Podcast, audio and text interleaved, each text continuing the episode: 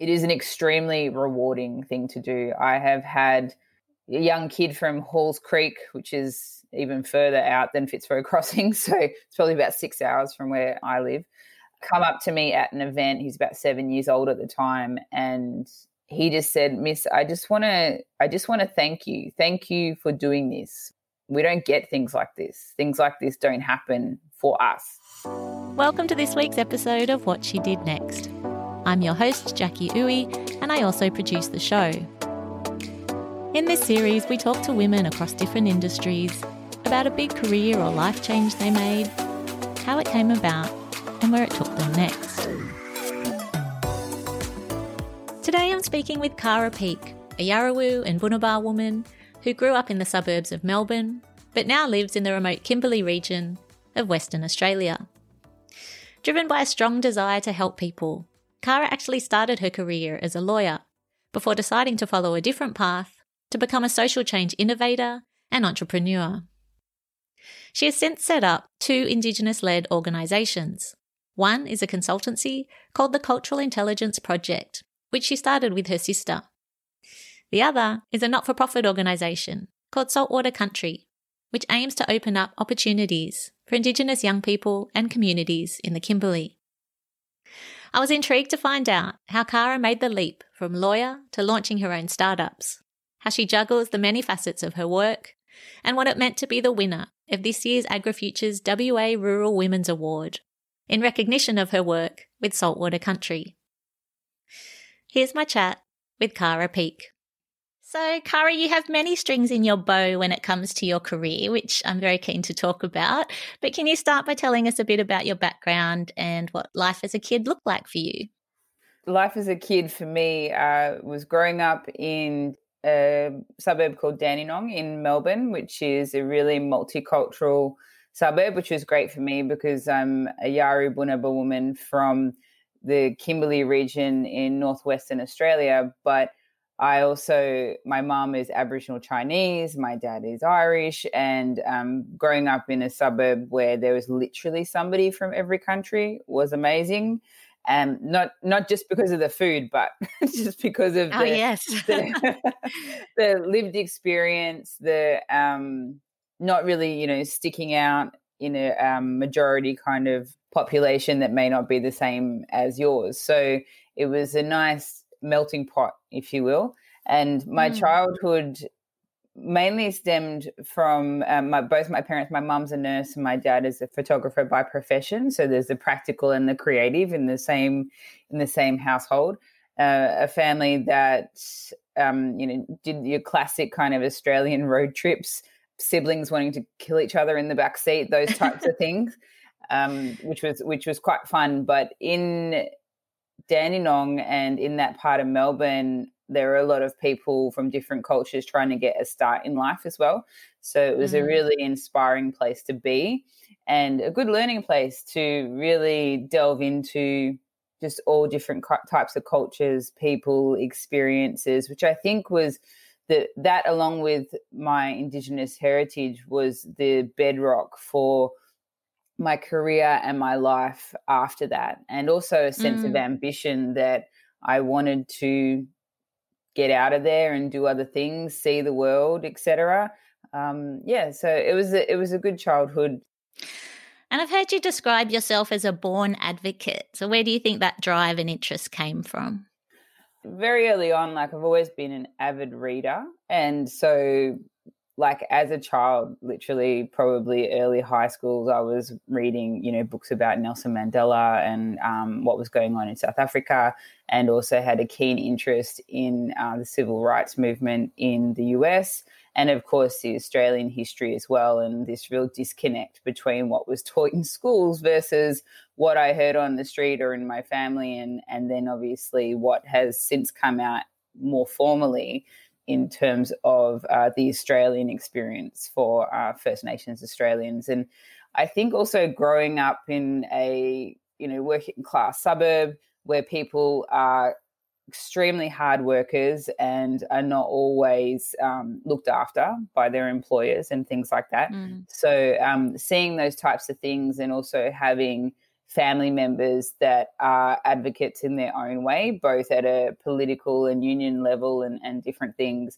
that it really inspired me to not only fight for my own rights and understand those, but more importantly, ensure that other people can understand theirs or at least are privy to them and then they can make the choice as to yeah. what what it is that they want to fight for. So my thing or something that drives me and something that really irks me is if people are belittled or uh, marginalized and those types of things, which I just think that there's absolutely no reason to do that and mm. i actually get this innate feeling when i when i see that happening that it's just like no i have to do something about it and i may not be able to solve it but what i can do is stand beside that person and either support them or um, argue on their behalf and and those types of things whatever's appropriate whatever it is that they want mm. if it's just a silent bystander while they speak their truth then that's perfectly fine as well so um my yeah. my parents would say that I don't get it from them, but I would say otherwise because I've seen both of them in action in different parts of their lives and yeah, it definitely runs in the blood. Well, you did go on to study law and psychology at the University of Melbourne, which is a degree that I'm sure would have set you up for a whole range of jobs. Where did you see your career heading at that point? At that point, I actually started my psych degree when I was still in high school. Um, just because I was interested in it and I and I could get in. Right. And then I went on to so that was at Monash, and then I transferred uh, to Melbourne. And at that point, firstly, psychology, people's brains, the way they think, the strategy, the agendas, the preconceived mindsets that they're unaware of, just really fascinates me. And mm. also then coming to understand those and how that influences decisions and then what role I can play in hopefully altering that for the greater good. And when I remember my first day at law school and they go around and say, you know, why are you here? What do you want to do, etc. I was pretty much the only person in my class. Hopefully this was not every class, but I was pretty much the only person in my class was like, I want to help people. And I think mm. this is the I think this is um, one way that I can do that. And um, yeah, that wasn't wasn't a very common response. So I felt a little uh, a little bit like there's a lot of people whose parents were lawyers or they got the the right score and it's one of those co- coveted degrees, I suppose. But for me, the motivation was definitely the good fight and finding my way into a place where I could actually play a strong role in that.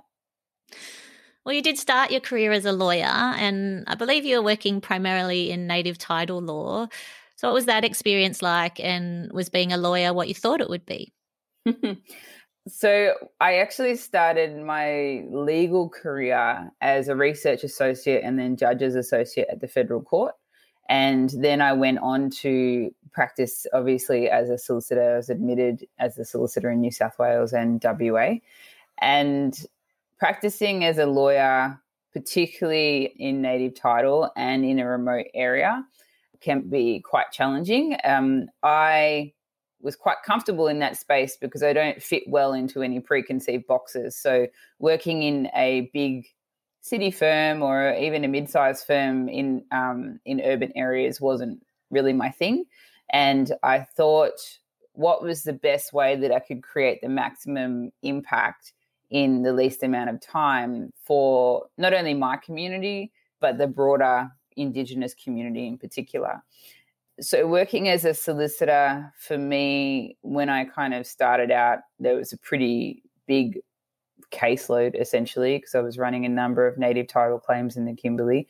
And but the best thing about working in the Kimberley is that you can cut your teeth on things that you would never get a chance to in the big city because there's way too many people or whatever. So mm. in in the Kimberley, I had thought. I suppose I'd thought. I I thought law would be more interesting. I don't know if yeah. that's the right thing to say.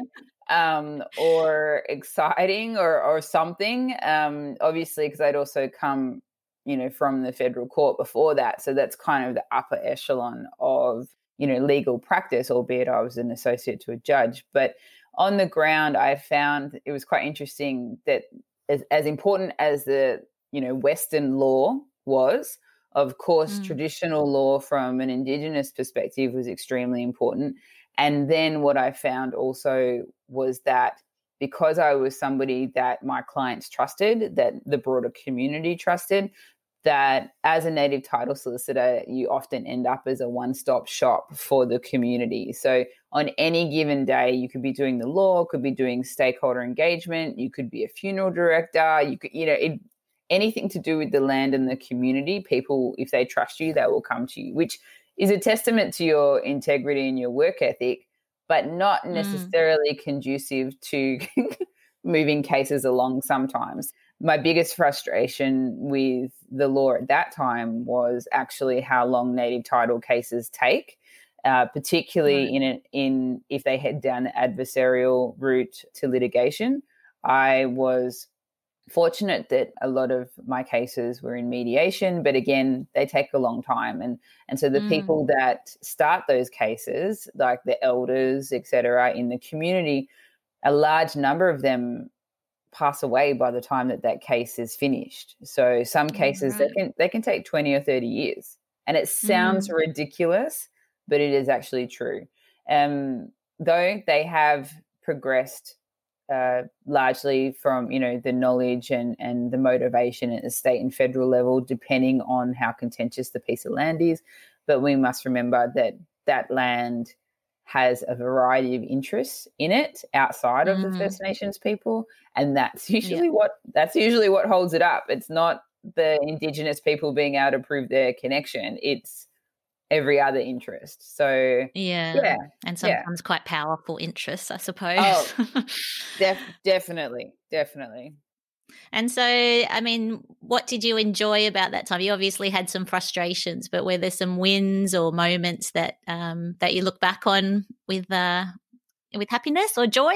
yes, of course. My my favorite, my absolute favorite thing about being a solicitor, or and even that's carried on to my current career, is the people, the stakeholders, the community. As as weird and wonderful as it is, jumping from one role to another that's also the benefit because it means that people trust you. They they are willing to let you into their lives and to help them sort out whatever the dilemma is on the day. And I must say that working in First Nations communities, it doesn't matter if it's in Australia or I've worked with, like, say, the San Carlos Apache in Arizona before and, and other communities. The level of resilience and hope and humor that helps them mm. deal with everything that they're going through is phenomenal and really, really uplifting. Because if we look back and, and consider all of the elements that could have resulted in very different outlook on life, and in some communities, uh, you know, does manifest in intergenerational trauma, but the humor of First Nations people saves us. I think it is just amazing, mm. and there's a common language no matter where you are in the world as well, and a common understanding also being able to work as a solicitor in native title in particular and because of the workload i feel that i learnt a lot more uh, much much quicker than i would have in another setting and i was given a, a lot of freedom albeit with guidance a lot of freedom to to run claims in a way that i felt worked best for the community obviously still adhering to the legal process. And i still have you know lifelong friendships and connections to the people that I worked with and the people that I represented. So that's probably the strongest thing that's come out of that. And so, at what point did you decide that maybe being a lawyer wasn't for you after all? I came, I came to the realization, probably largely out of the frustration with respect to the uh, the length of time that these things take. Uh, my specialty and my area of interest was in communications, stakeholder engagement, and uh, fast tracking solutions for community as best I can. So, um, you know, obviously, a few years down the track, I decided to go back into stakeholder engagement, um, and I picked up a role at Argyle Diamond Mine in East Kimberley, which I had worked for Rio before in different parts of the world, but um, with my, my focus had always been representing traditional owners or First Nations people inside the beast as much as outside of the beast. So at that particular right. moment, the traditional owners had negotiated an agreement with the company.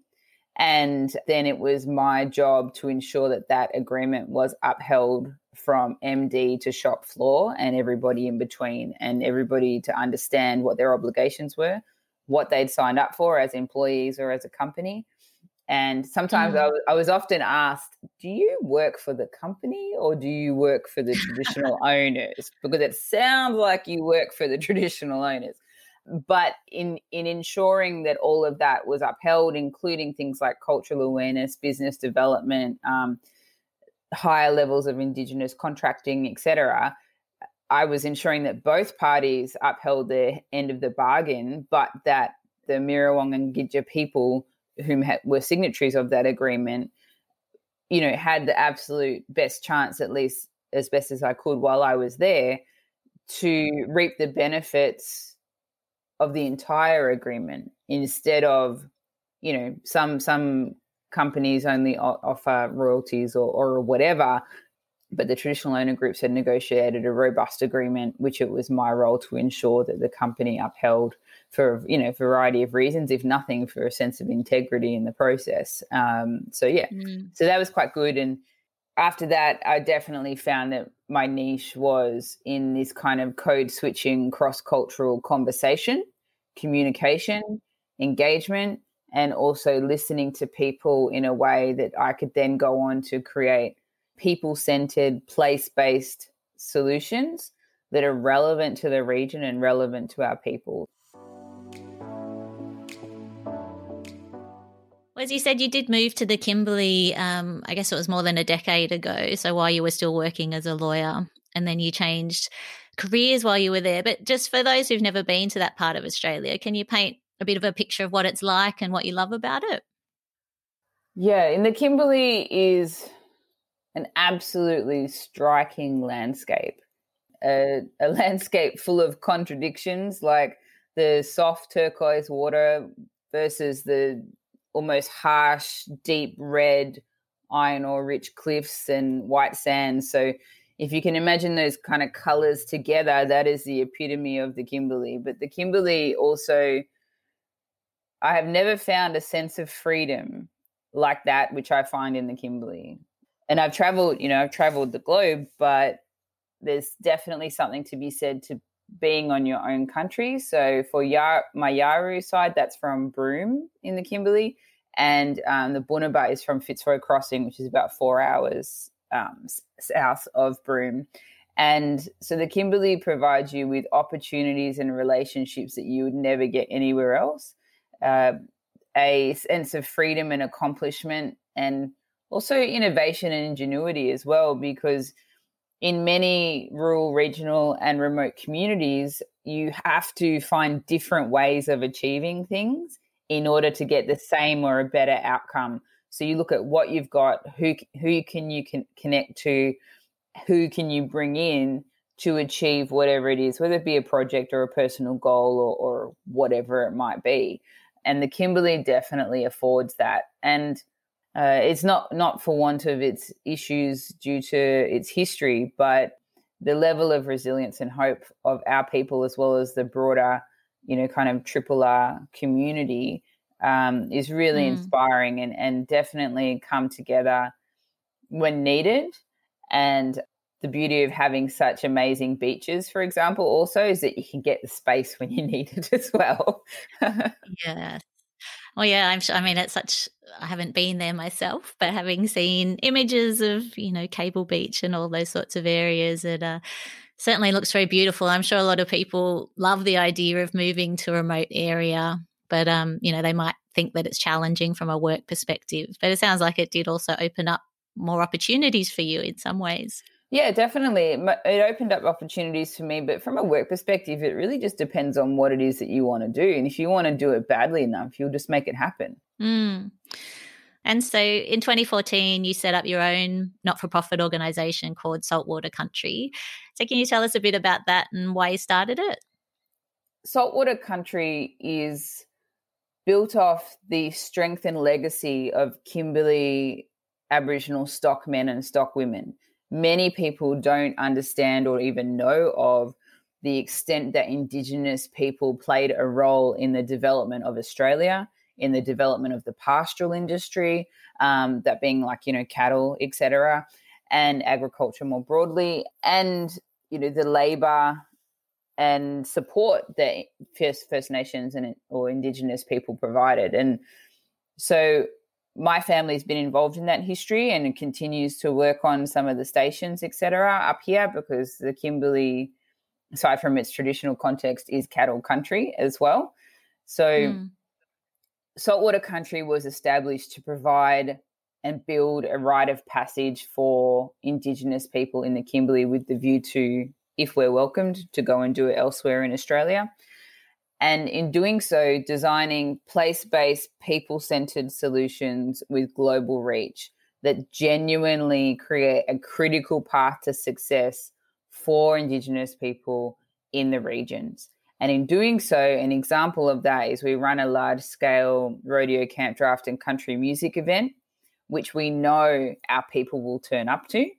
They love, mm. they love the fact that people like the people that are running it look like them you know, from top yeah. to bottom, you have Indigenous people running the show, working the show, volunteering, competing, whatever it might be, performing, you know, if they play music or, or whatever.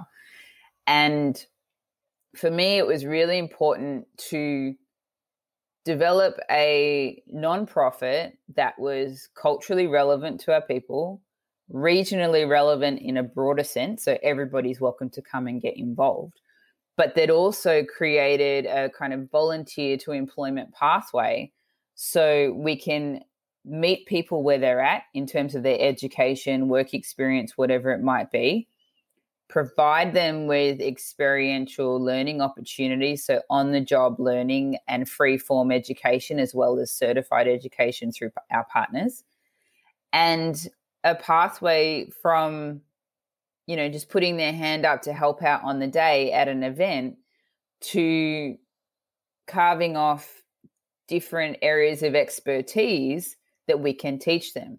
So we run a large scale event and we're also developing a training and development arm called Saltwater Academy, which is what my Rural Women's AgriFutures Rural Women's Award was for at the state level. And so our first first program we developed is called Saltwater Stories, where people learn film, photography, sound, lighting, and sculpture. They do that in either free form or certified workshops, depending on you know where they're at. Mm. They have the opportunity to exhibit or train in those skills at our small community events and our large scale event under supervision, of course, and um, training supervision. Then they can have their own exhibition at the end of the year showcasing their works and produce a coffee table book, partly as a portfolio for them, and then also as evidence for us to show potential funders or supporters what is actually able to be achieved. But more importantly, the journey is about hands on experiential learning for young people, intergenerational mm. knowledge sharing um, through the conversations, because as you would know, um, any artist seeks their inspiration from different places. Mm. So it's about those conversations with the elders, conversations with each other, people that think like them, look like them, etc. Similar lived experience, and then to yeah. produce a creative outcome. That is just one area that we can then also use that for media and marketing. We can employ them later on to be the photographer for our event, mm. the videographer for our event. And this is just the first program. Right. And so what I mean, what were the challenges that you're trying to address with this? What are some of the challenges facing, particularly Indigenous young people in your area? So there's an extreme lack of opportunity and culturally intelligent and relevant training for people. There's kind of your stock Western style classroom based training. Some of the TAFEs in particular are getting better at that, with obviously TAFE is more hands on than other types of training. But almost none of it is run by Indigenous people. And mm. so there's barriers in communication and learning styles and a mutual understanding of lived experience where, you know, we know a lot of the kids that are training with us or with our partners through the programs, we know the ones that will turn up or turn up late and where we need to find them. And we can provide some of that support along with our partners like Goolarri Media, uh, which is an Indigenous media company, and Aganya, which is another nonprofit that is helping with the sculpture piece. But the Kimberley, and I would argue many rural and remote communities, are for want of high levels of funding anyway from anybody. They mm. um, often have non-indigenous non-profits rtos etc come in and impose what they think is correct um, it may be a program that's worked somewhere else but it's not relevant to our community mm. um, and also more importantly the staff turnover in those types of organizations because they're not from your community um, is quite high and they'll move away it doesn't mean that those individuals aren't trying to do the right thing while they're here they probably are but it has a different um, effect. Our salt, saltwater country and organizations like ours are grassroots, literally started with nothing, not one dollar, and have mm. gr- have grown from there through the support of the community. So there's a community buy-in. People turn up to what we're doing. Um, we've been able to attract a decent level of funds and support and we've delivered outcomes. Last year was our first set of um, programs and clinics that we ran, and some with quite clear career opportunities in the pathways. And we engaged with 148 young people and a couple of oldies that jumped in as well. And um, and those were 148 people that wouldn't have had those training opportunities in the way that it was delivered. And that's just in the first yeah. year. So hopefully it'll grow from there. Yeah. Well, I think, as you say, I mean, obviously the funding is important as a not for profit, but it is that process that's equally important. I think a lot of people don't necessarily understand that, you know, many, the reason that a lot of initiatives don't work, as you say, is if they haven't come from the communities themselves, they're not being led by Indigenous people themselves. Like that process is just as important. Absolutely. Um, and you did mention that you were the winner of this year's AgriFutures WA Rural Women's Award. So, congratulations on that. That's a wonderful recognition of the work that you do. Um, and I understand that did include a $10,000 grant to further your work with Saltwater Academy. So, what did that award mean to you, and, and what will the funding enable you to do? Um, I was I was surprised, of course. Like you don't expect to win these things. Like um, I am very much embedded in the work and not necessarily the accolades, uh, though the accolades most definitely are appreciated and are extremely helpful in terms of opening mm. doors not only for myself but for what for the work that we do and also for my people more broadly um, what was amazing is when it actually occurred i got a bunch of messages from kimberley people just saying like men and women saying congratulations it's amazing to get some really good news at this really tough time that we're all facing because we were in, in the midst of um, the initial COVID crisis at the time. And our economy had been already decimated because we're largely reliant on tourism up here, of course. So yeah. it was a real uplift for myself as well as everybody else because I had hadn't realized um, the sheer number of supporters we actually have as saltwater country, and therefore myself at through the work that we're doing. Um, last year, we ran a thank you event for our people, and I had to write out an in- invite list, and it got to over 200 local stakeholders. Um, and I was like, oh my gosh, these are the people that have contributed to the journey so far. And so when when I won the award, that is a testament to their contribution as much as it is to my work in the space. And so the ten thousand dollars I, as part of my um, pitch for the award, was also that we are an unfunded nonprofit. So we have no reoccurring funding. We uh, we get grants here and there for particular projects or for our event, but we have no baseline. And it will take many, many years for us to kick the tin in order to garner that baseline without the assistance from other people. So the $10,000 is going towards a full business plan, financial modeling, and impact measurement system so that we can show the work that we do, what it does, and the impact it actually provides for our people. And last year I was awarded the Churchill Fellowship for saltwater country as well. Um, that travel, however, that research piece has been put on hold because that is predominantly based in Brazil, the US, and Canada, and a little right. in a little in Mexico. So um, there's an affinity with what saltwater country does with similar organizations and circuits and different things in those countries with First Nations right. and African American people as well. They run similar things over there. And so I had hoped to go over there, learn best practice, bring it back, but that's slightly delayed, but that is fine. And I guess if someone listening wanted to support what you're doing in any way, is is there a way that people can get involved, or like by attending one of your events? What would you recommend? Absolutely, we've got supporters from across the country, so you can obviously subject to being able to cross the hard border that's in WA at the moment. um, if you're from within WA, you can most definitely travel to our event. Once that border is lifted, obviously everybody else is welcome to come across. And we also have volunteers and contributors from across the country. So, our company secretary, because we're a company limited by guarantee, so still a non-profit, but our company secretary is Sydney based.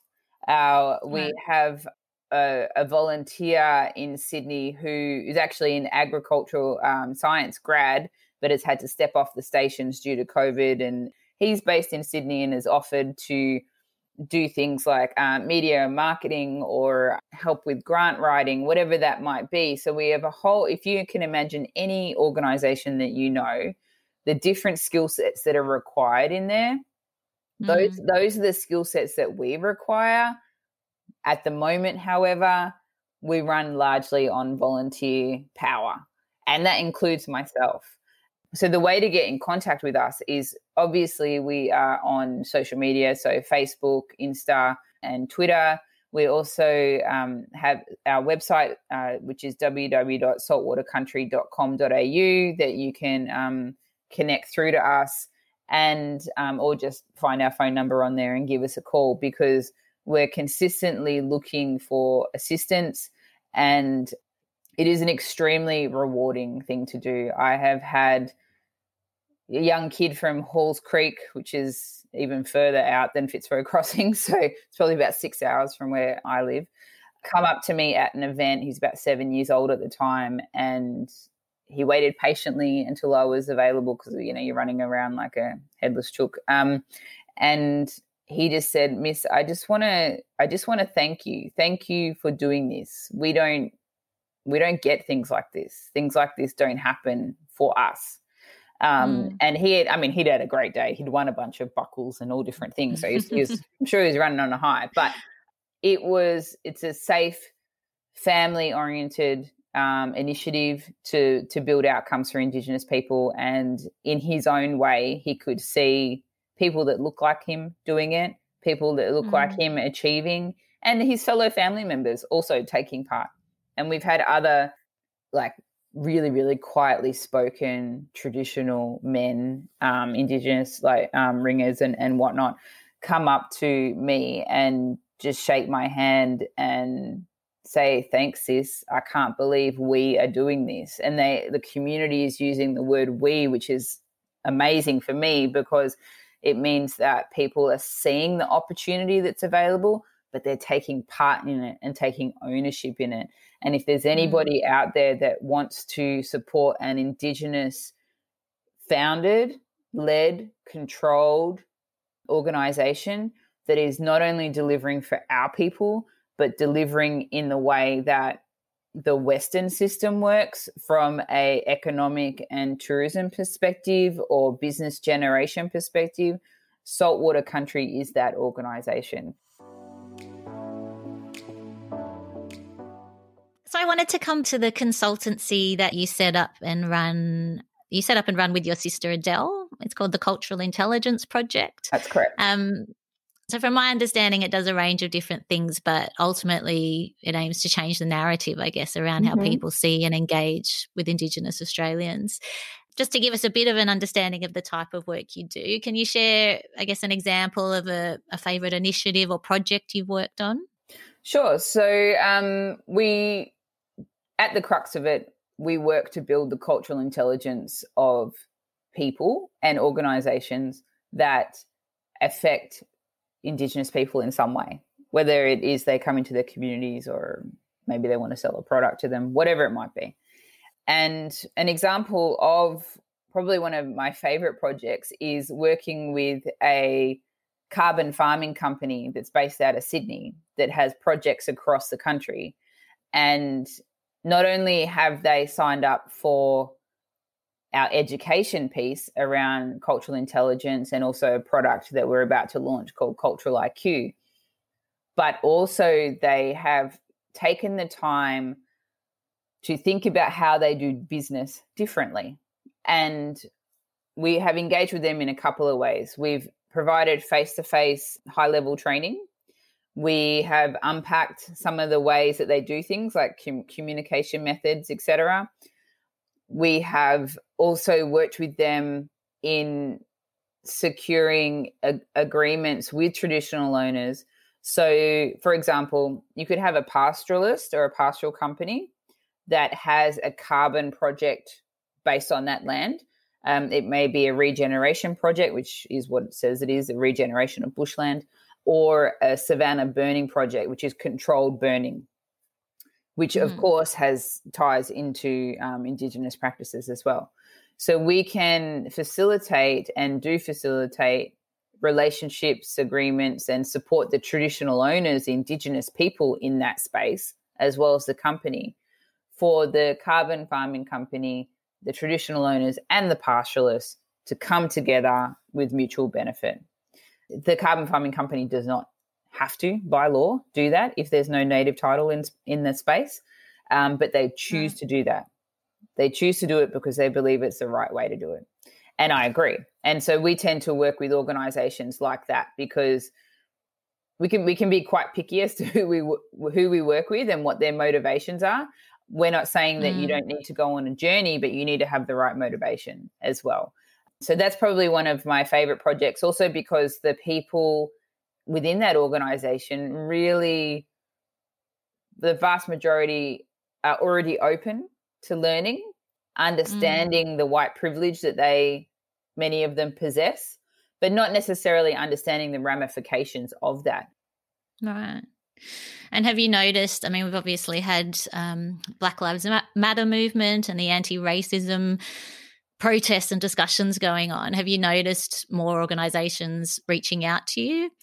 Yeah, I think um, we've had a number of people reach out to us, and it's about fleshing out why they're reaching out to us. Obviously, they've mm. may they may have heard of our work, but for us, Black Lives Matter is not a trend. It's not a, you know something that's trending on Twitter or whatever it is. It's our way of life, and I'm I'm okay with people being at the beginning of that journey. But um, as as I said before, the motivation is important to us, and um, mm. um, and the openness to learn, and also um, the issue of you know kind of fragility around those conversations. So how open are you really to have a robust conversation that may actually challenge your cultural mindsets from wherever you may have come from. And I guess what do you feel hopeful about? I mean, we do often hear some quite despairing statistics and stories, but you know, the work you're doing obviously shows there's a lot of positive things happening as well. I mean, what what do you feel most hopeful about? I just feel hopeful and I always feel hopeful about our people's sense of hope and resilience because without that, we wouldn't have survived the 80,000 years that we've been here for. So, um, and it, it only kind of reinforces our capability to achieve and to shine and that that light may be dimmed occasionally or what may seem perpetually but every time we survive and we kind of rise up. So i think that hopefully Black Lives Matter in particular, and also because of the global reach of the campaign, the cause, and of course the horrendous events um, in the US that have led to this particular, you know, resurgence, if you will. Mm. I hope that Australians in particular take it upon themselves to educate themselves and and so a, a level of self-awareness and self reflection, I think would be amazing. And I think that there has been some positive outcomes in that space already, but it can't be a fleeting moment. It needs to be something that you, it's a lifestyle change essentially.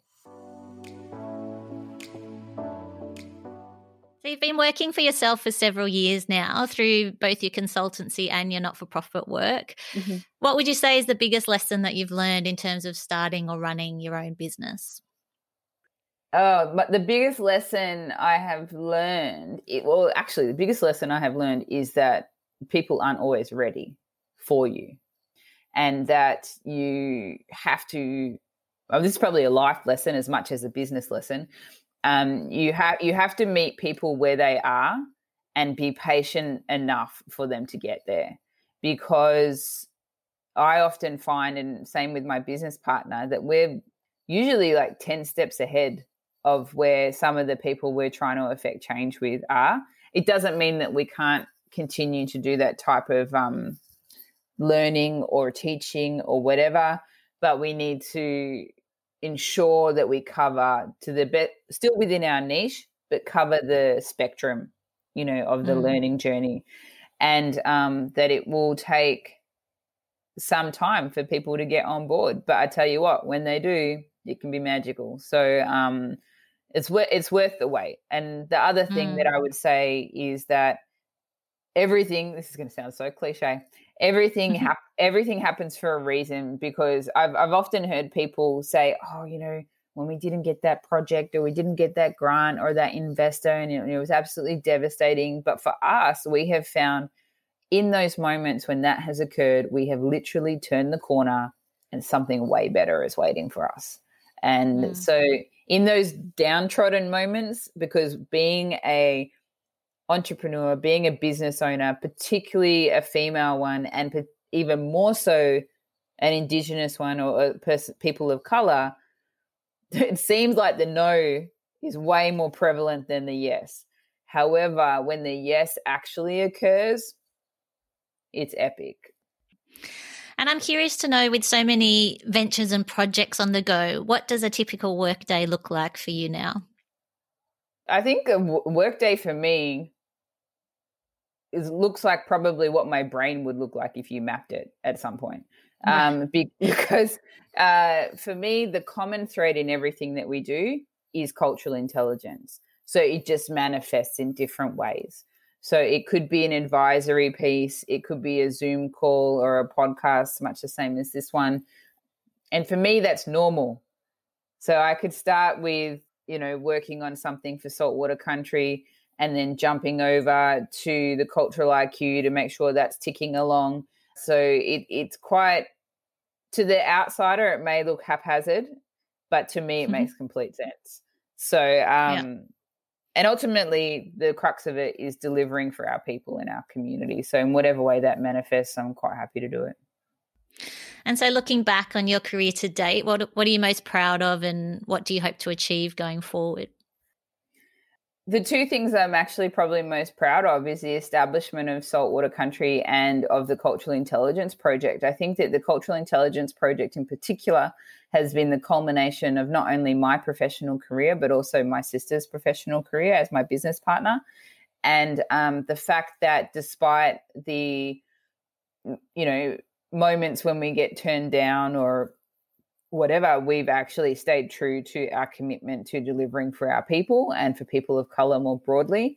And we just won't take no for an answer. So if you if you're thinking about saying no to us, maybe rethink that because um, we're not we're not going away. So I think our tenacity and our commitment and the integrity with which we do our work is my proudest moment. And staying true to that philosophy uh, has been key for our achievements. And and um, I hope that that will continue and that we will only be able to scale the offering and in doing so, bring our people on the journey. So, we're all about women making brave choices on this podcast, and you've certainly made some big leaps in your life and career, and you aren't afraid to start new ventures and innovations. So, what would you say has been your bravest moment, and how did you find the courage to go for it? I suppose in the beginning, it was just the willingness to say yes to anything, really, almost anything, um, but also the courage to say no. So, very early in my career, I had the opportunity to go overseas and travel by myself. I think I was about 20, maybe 22, I don't know, something like that. But just saying, I'm not easily intimidated. So, I would say to anybody, forget intimidation like back yourself. If you don't back yourself, nobody else is going to. And that was the mindset that I took.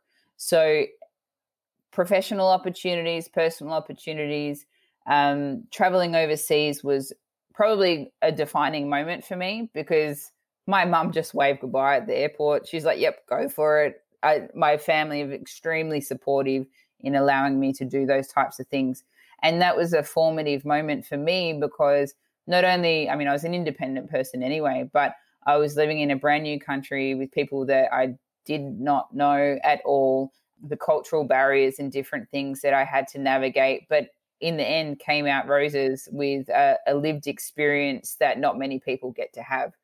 And um, yeah, so I would say that that was a formative moment. And then the other moment was also having worked as a professional for other organizations and then realizing that I was more than capable of stepping out on my own and then also with my business partner and just taking the leap of faith to do that and doing it in a way that manifests my version of success, not what other people mm. think is success.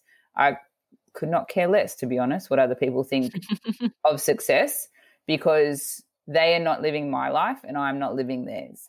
So staying tr- staying true to that, I think, has been key, and and that's resulted in the success that we've had.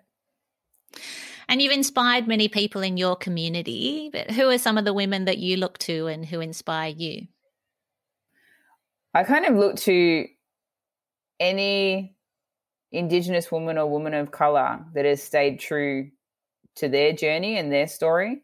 So, from you know, from my mother, as probably everybody says their mum probably but um, just somebody who is one of the strongest women that i know and that i've come across.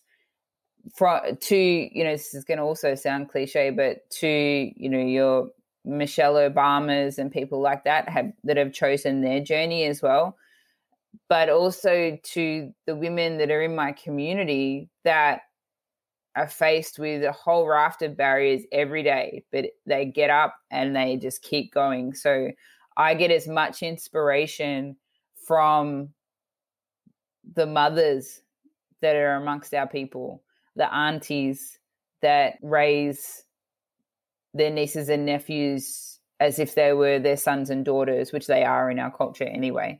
But to be perfectly honest, women as a collective, I think, are is the strongest voice and the strongest role model that anybody could have if they let us run the world, which we kind of do in a way. Probably We're getting there, right? They just don't know. They don't know that we do, but we do. so people like, I think as a collective is my biggest inspiration, uh, and mm. especially, mm. especially women of color irrespective of their you know their culture and where they've come from i just think the journey that we have all had and the women that have come before me are my biggest role models and inspirations because they've had to go through a lot for me to be afforded the opportunities that i have right now and so i mm. therefore see it as my responsibility almost i suppose my birthright but my responsibility to then play my part and if there's someone listening out there who might be wanting to make a brave leap in their career, maybe they've got a big idea or they want to make a career change, do you have any final tips for them? Um, I think I might have said it before, but I would just say do it. like, back yourself, do the research, like, you need to do the work and make sure that it's your version of success. Like, don't listen to anybody else if you are at a time when you are not quite ready to let go of your day job, for example, don't. Maybe freelance or go part time or, or, do it after hours. Uh, you know, as we developed our business and as we were still working for other people, you know, I'd get up or or stay up late um, those extra few hours to get that piece of work done so I can balance it. So there comes a tipping point when you're willing to or you're secure enough to actually step away because everybody has different responsibilities and um, also equally different ambitions. But there's no shame whatsoever in stepping off when you're ready. And but I would also encourage you to take a bit of a risk and uh, what's and assess like what's holding you back. Is it a financial thing or is it actually your mindset? And do the work on that mindset to in, be encouraged by people that are around you and to take in teachings and learnings, but then also just back yourself. Beautiful. Well, thank you so much for your time today, Kara. It's been really interesting speaking with you. Uh, thank you. Thanks for having me. That was Kara Peek, co founder of the Cultural Intelligence Project and founder of Saltwater Country, which you can find at saltwatercountry.com.au. And we'll include the links in the show notes.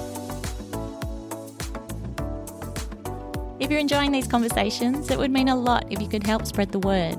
Tell a friend about us, share a link, or leave us a nice rating and review. And if you have any questions about today's episode, please feel free to get in touch. You can find us on Instagram at What She Did Next podcast. What She Did Next is produced and hosted by me, Jackie Uwe. Thanks for listening.